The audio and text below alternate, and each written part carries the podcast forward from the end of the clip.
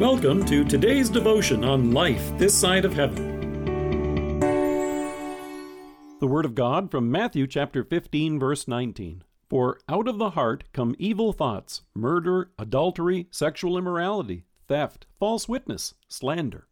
It's Theme Thursday, and we're taking a look at famous sayings that aren't in the Bible. Do you remember the classic Merrie Melodies cartoon called One Froggy Evening? While demolishing a building, a construction worker stumbles upon a box. Inside the box, he discovers a singing, dancing frog, along with a top hat and a cane. The frog then puts on the hat, picks up the cane, and sings out a rousing rendition of the Michigan Rag. Seeing what could be his ticket to fortune and fame, he rents a theater to showcase his frog.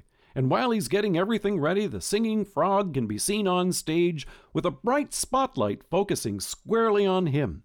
What makes the cartoon a classic is that whenever a crowd is present and the curtain goes up, he stops singing, and all they see is a plain old frog.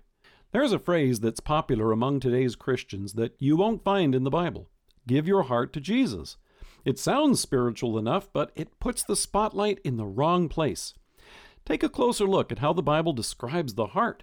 Shortly before God sent the flood, we hear in Genesis, "The Lord saw how great man's wickedness on the earth had become, and that every inclination of the thoughts of his heart was only evil all the time."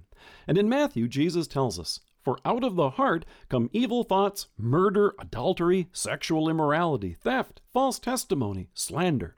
The fact is, when the spotlight shines on us, it shows our sin and our need for a Savior. We're the bullfrog, warts and all. The focus of the gospel is not that you and I have given our heart to Jesus. The good news is that Jesus has given his life for you and me. In the cartoons, the spotlight always shines on a circle of bright light with everything else around it in darkness.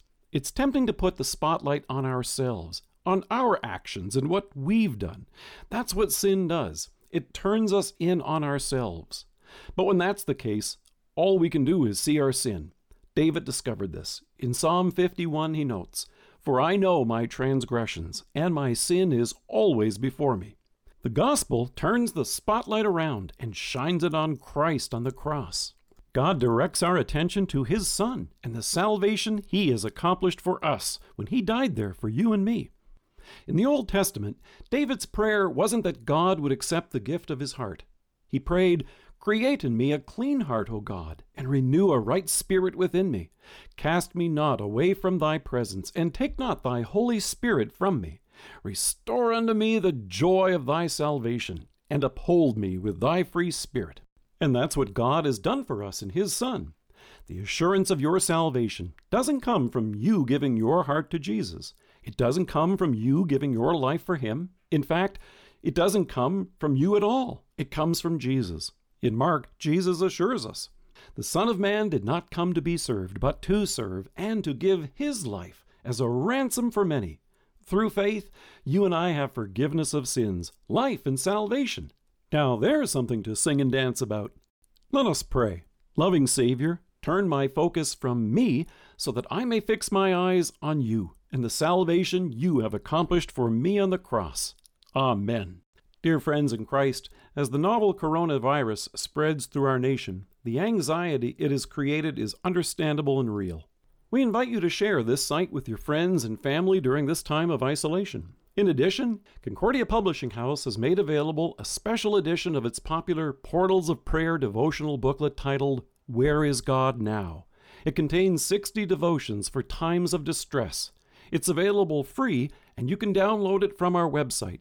You can read it and share it with a friend today.